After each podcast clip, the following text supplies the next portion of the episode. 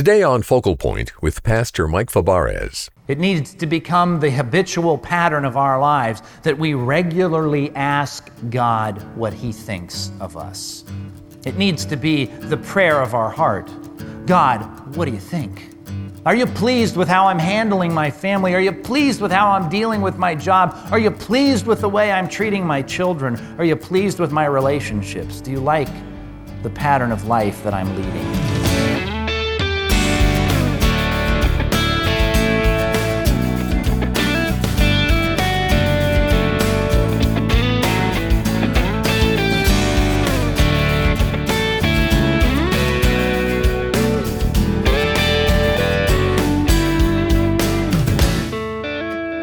It's estimated that we make an average of 35,000 choices per day. Everything from what to eat to where to live. Most of the time, we're not even aware of all the decisions, and we may even catch ourselves believing that we don't have a choice in many instances. Well, today on Focal Point, Pastor Mike Fabarez is challenging us to invite God into our decision making processes and to ask for His opinion on the choices we've already made. We're picking up our lesson at 2 Samuel chapter 11, verse 14. In the morning, David wrote a letter to Joab and sent it with Uriah. And he wrote in it, Put Uriah in the front line where the fighting is the fiercest. Then withdraw and just, you know, happen to not tell Uriah and try and get him killed by the enemy. Make it look like an accident sticks it in the hand of his faithful messenger, and Uriah carries his own death sentence back to the commander of the army. And this trustworthy servant is about to be killed secondhand by David. And not only that, as Joab carries out the command, there's no clean way to get rid of him. The Bible says that a number of the king's men died in that battle because of a purposeful lack of wisdom and intelligence in a battle. And David had commanded Joab to put him next to the wall and then withdraw without telling these guys. Uriah is killed, and so is a bunch, so are a bunch of other men. And so there was not just one widow that was going to mourn the loss of their husband. There were several in Israel who cried that night when the messenger ran in and said, I'm sorry to inform you that these men have just died. David has gone from deception to violating standards as it relates to alcohol to now he's having men killed in a battle and doing it strategically and purposefully. What kind of things do we do to cover our sin? It all starts with deception. We act like it's not wrong and we act like we didn't do it and we try to cover it up. And if it takes a lie to cover it up, we'll, we'll do it because it would be worse if people found out, wouldn't it? Be worse if people found out. Be worse if people found out. Here's my question for you. David is trying to cover this. It's obvious. The bulk of this chapter, from verse 5 to verse 27, he's trying to cover his sin. But my question for you is who is he hiding it from? Isn't this the guy that wrote Psalm 139? Do you remember that psalm? He says, if I ascend to the heavens, you're there. If I put, make my bed in Sheol, you're there. If, if, I, if I try to cover myself in darkness and say that the darkness will, will hide me, oh, it's not going to hide me. The darkness is like, is like light to you, and I can't hide. There's nothing I can do that I can hide from you. I just can't. But of course, when David and Bathsheba walked into the king's bedroom, I'm sure they closed the door behind them and carefully slipped the latch into the door jamb. I'm sure that David got up and took the shutters of the king's bedroom and closed them, of course, because you don't want to commit adultery and have people see it. Perhaps even they took the, the drapery on this giant bed in the king's palace and, and closed it up in case a servant might, might come in or there might. So we want to keep this private. But this was the guy who had written with such clarity the reality that God sees everything. Who's he hiding this from?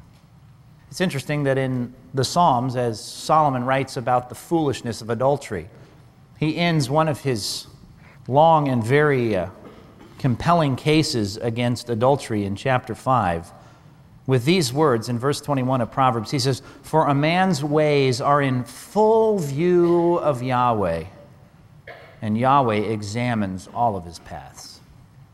Well, David's trying to cover this up, but uh, uh tell me, who had a front row seat to this act of adultery?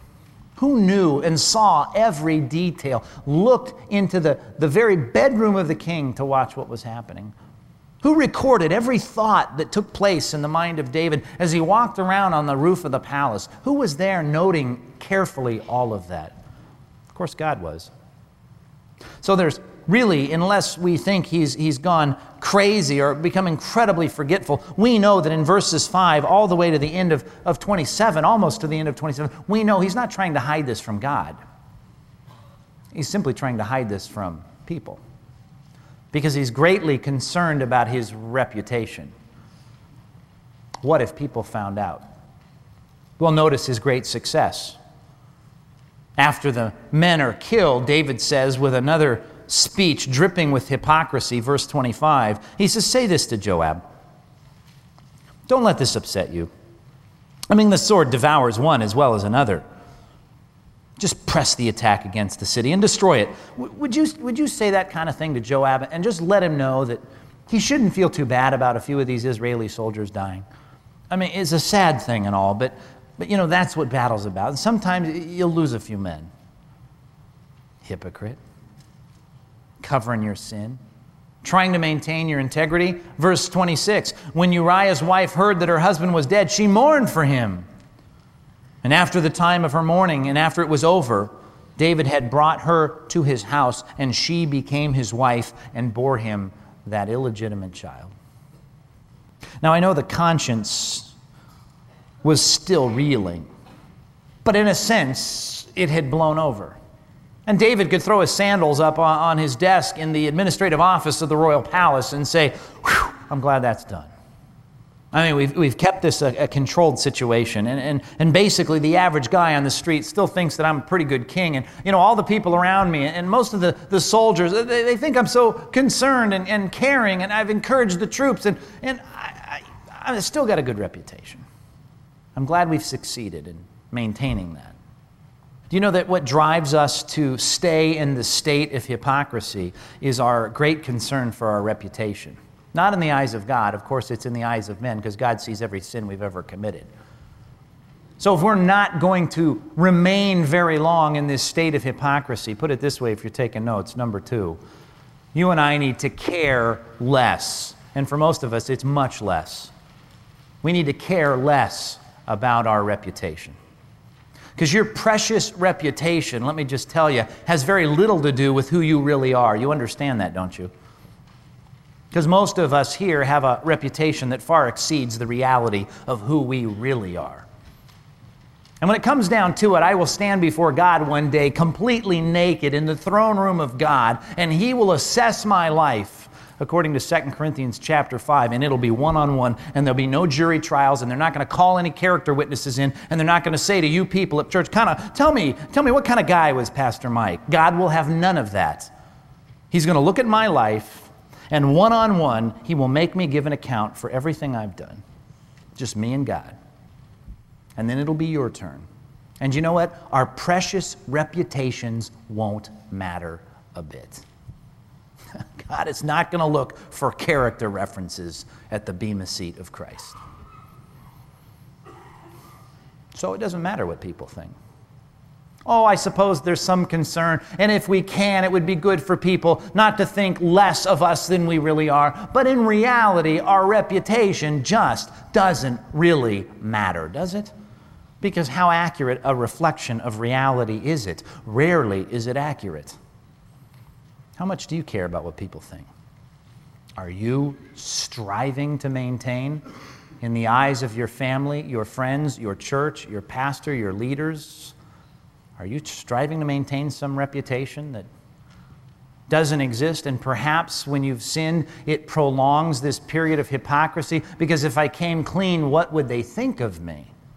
You know what we should think of people that confess their sins? We should think they're honest. And that ought to be a breath of fresh air amongst people that are all guilty of sin from time to time. As a matter of fact, our lives in this room, we are riddled with sin and we bring in a resume of sin. And when someone admits their sin in the appropriate situation, and I'm not saying every sin needs to be publicly confessed, but I'm talking about sins not only confessed before God, but some in which I violated people, need to be confessed for the sake of clearing up that relationship. My question is if I admit and confess my sins to those who deserve a confession. What will they think of me? If I'm really concerned about my reputation, perhaps I'd be more concerned that they would see me as an honest person than a perfect person. David needed to fall before God on his knees and admit to the people that he had wronged, that he was a sinner. Not deceive them, not get them drunk, not kill them.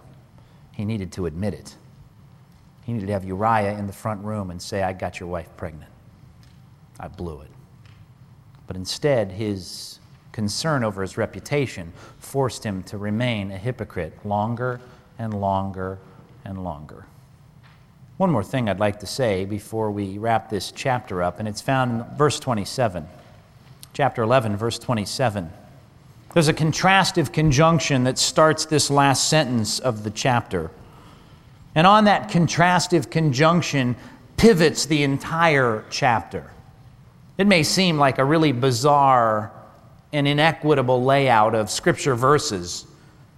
I mean, verse 5 through 27, it seems to get so much airtime, so many verses, so many sentences. I realize that, but there's really not much that needs to be said here at the bottom of verse 27. Because though David spends all this time in the balances of this passage showing how he's so concerned about his precious reputation and how he's trying to get the, the weight of public opinion to go in his favor, right there in the middle, the fulcrum of this passage, is this little word but. And it simply follows with these words that tilts the scales the other direction. And in reality, in the mind of the person that knows what God is all about, they know this is all that really matters. The text simply reads The thing David had done displeased the Lord. And here was the weight. David had worked so hard to maintain in other people's minds that he was a good guy. He was concerned about what they think. But here it was God saying the divine commentary on this chapter of his life I'm not happy with you. Everyone else, they seem to be fairly pleased with their king. Popularity's up, polls are good, he's looking good. God says, I don't like it, and I don't like what you're doing. I'm displeased. And if Jesus were there, he'd give a scathing sermon about hypocrisy. Do you realize that David spent all that time trying to repair his reputation, protect his reputation, preserve his reputation? But in one small sentence is everything he really needed to know and everything that he desperately needed to come to grips with, and that was God's not happy with me. Uh, he doesn't like what I'm doing. The problem was he didn't inquire of God. He didn't spend time on his knees before God saying, God, could you give me some insight on my life? He didn't say, God, are you pleased or displeased with my course of action here? He wasn't concerned with what God thinks, he was concerned with what people think. Third thing that's important for us to note, and it needs to become the practice of our lives. And I begin this simple point with the word regularly. And when I say regularly, I mean daily. When I say daily, I mean perhaps twice or three times a day.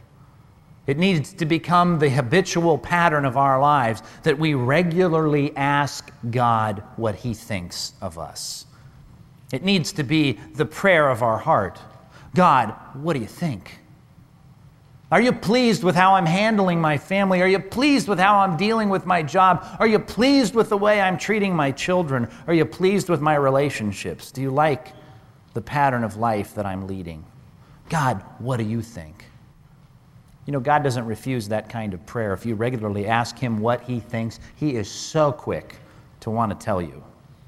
It's just rare that He finds someone that wants to know. Psalm 139, I kind of quoted it for you, but I'd like you to look at the last part of it. I told you that David in Psalm 139 is so clear in his thinking that God knows everything about him. He can't hide from him. Before there's a word on his lips, God knows it. He's so intimately acquainted with David that he knows every day in his life before they ever even started. He goes off on how God has, has knit him together in his mother's womb. He has been someone that he cannot hide from God. He's been the object of God's attention. God's thoughts about David are, are infinite. And after confessing the great truth of God's omniscience in the life of his daily activities, David says in the bottom of this chapter, last two verses, verse 23 Search me, O God, and know my heart. Question Do you think God hadn't already done that? I mean, after this great passage on how intimately acquainted God is with him, this is not an issue of God, I want you to search me because there's some things here about me you don't know. No, obviously, God knows everything. The concern here is not, God, I'd like you to get some more, more information on me. The concern of these last two verses is, God, I'd like you to give me some information about me. Search me, O God, know my heart, test me, know my anxious thoughts, and see if there is any offensive way in me. God, is there anything that you see that you don't like? Now, do you think if God would have been asked that question by David in 2 Samuel chapter 11, that God would have in some way been mysterious and not told him what he thought? You think he'll say that to you? Do you think God will be silent if you go before Him today and you say, God, tell me, please tell me what you think of this thing in my life? Is it good or is it bad? God doesn't play games with us. He'd love to give His commentary on your life. And as long as we're in the book of Psalms, could you turn back to Psalm 32? I need to tell you that concern for our conscience, less concern for our reputation, and the most concern for God's thoughts on our lives. Yeah, all that's important, but it should lead us toward one simple yet profoundly difficult thing. And it's found right here in Psalm 32. We read verses 3 and 4 together, and we talked about how terrible it is to live in that interval of hypocrisy between committing sin and confessing sin. But man, if verse 5 doesn't highlight how good it is to confess sin, then there's no verse that does. Because look at what it says. David tells this testimony of confession, and he says, But then I acknowledged my sin. Oh, I was being blown away by your guilt, God. Your hand was heavy upon me, but I just acknowledged my sin. And I, I, didn't cover up my iniquity. I let it out. I confessed it. I told people that needed to be told. And I told you I'm wrong. I've blown it. And I said, I love this, I will confess my transgressions to the Lord. And he uses his personal name, Yahweh, and it's so intimate here. I just want to tell you, God, I've blown it. I'll confess it, I'll agree with you. And then I love this. Look at the last phrase. And you forgave, I love this, the guilt of my sin. You can just forgive my sin in some file cabinet in heaven, it wasn't just that some ledger was straightened out, you forgave the guilt of my sin. What's God looking for in our lives? There it is acknowledgement, not covering up, confession. And when that happens, He says, I'd love to make it right. I'm not looking for penance. I'm not looking for payback. That's a foolish thought. You can't pay me back for the wrongs you've done. But you know what? I just want you to admit it.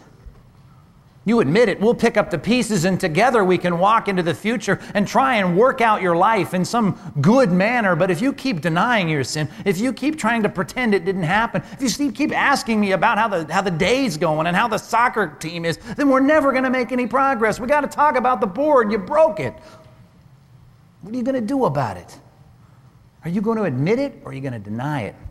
Are you going to come clean and be the loving, well pleasing child of God that confesses humbly his sin? Or are you going to be the hypocrite that Jesus loved to rail against? You've got a choice. And right now, in this room, you can say, God, I want every single unconfessed sin to come to my mind. Tell me whether I please you in this area, that area, or that area, and give me a clear read because I just want to come clean. You talk to God that way, He'll point it out. And when He does, confess it. And when He hears that confession, he, re- he reaches into our lives and takes the guilt of our sin and says, Great, I was just waiting for that. It's a good God we have. Let's talk to him. God, in this room, we represent a lot of sin. Foolish for me to think that every bit of it's been confessed because I know that we're stubborn people areas of our lives that are out of control, things we're not doing that we should, things we're doing that we shouldn't. And a lot of them we've been rationalizing and justifying and explaining away and arguing about. And in our hearts, there's been great tension. But today, God, I pray we'd give up and surrender and agree with you that what we're doing is, is wrong. God, it all starts there. And perhaps today our confession can end a day or two or a week or a month or even a year of hypocrisy because we're tired of living in that interval between committing sin and confessing it. We want to get on, God. And God, when we confess our sin, we know that you are faithful to forgive our sin and cleanse us from all unrighteousness and take, as Psalm 32 says, the guilt of our sin away. And God, when you do, then we know there's no reason to feel that feeling. Instead, there's only gratitude, there's only a sense of relief, there's only a sense of gratefulness that you're such a forgiving and good God. God, we long for that that you might restore to us the joy of our salvation, that we may sing songs again about what a wonderful God that you are. And only thing that stands between us and that is a sincere prayer of confession. God, I'm sure there's uh, adultery that's been unconfessed. It's not ever been confessed or confronted. There's illegal behavior. There's marriages that are filled with sin not just sexual sin and violations of covenants, but attitudes and words and actions and behaviors that are offensive to you, and you're waiting to hear from us about those things. God, help us to come clean. And real repentance, we know, will bring a change in our behavior, and we look forward to that. If we've neglected your word, we've neglected regular time of prayer, if we've neglected our duties as Christians or sharing the gospel with others, God, if we sense that our sins have been sins of neglect, then God, we confess those. Start over with us, God. Forgive us, cleanse us, and help us, as the old time preachers used to say, to, to keep real short accounts with you. God, we don't want to go very long in this period of hypocrisy. Matter of fact, when we sin, we'd like to immediately confess it. Make us sensitive to our conscience, make us insensitive to our reputation, and make us most sensitive of your opinion of our lives, and help us to seek it out daily. In Jesus' name, amen. Amen. You're listening to Focal Point and a message called How to Avoid a Life of Hypocrisy from Pastor Mike Fabarez. If you'd like the study notes, or if you'd like to listen to the complete message without interruption, go to focalpointradio.org. You can also stream the program anytime by downloading the Focal Point mobile app. We're so glad to have you with us today and every day. Our goal here at Focal Point is to help people understand how God wants them to live and then equip them with a biblical foundation so they can stay strong in the face of temptation. Focal Point airs on more than 800 radio stations and outlets across the United States and is available worldwide through the internet and the Focal Point app. The program is freely available because broadcasting and production costs are funded by listeners. And if you're among those who support this program, I'd like to express our gratitude because your giving enables others to hear the truth and gain biblical understanding as a result. To say thank you for your support today, we'd like to send you a book that outlines God's plan of salvation in a clear and concise way. It's a classic resource called All of Grace by the renowned British preacher Charles Haddon Spurgeon.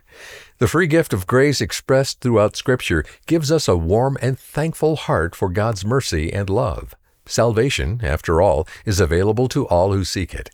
We'll send you a copy of All of Grace as our way of saying thanks for your generosity today.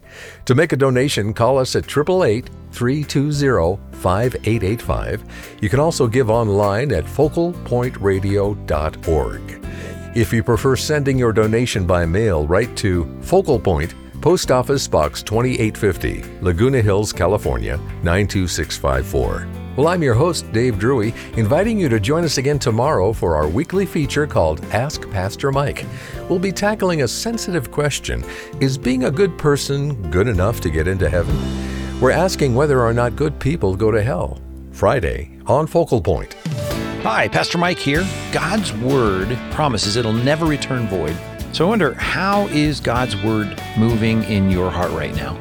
Drop us a line. Let us know. We'd love to hear from you. We'd love to be praying for you here.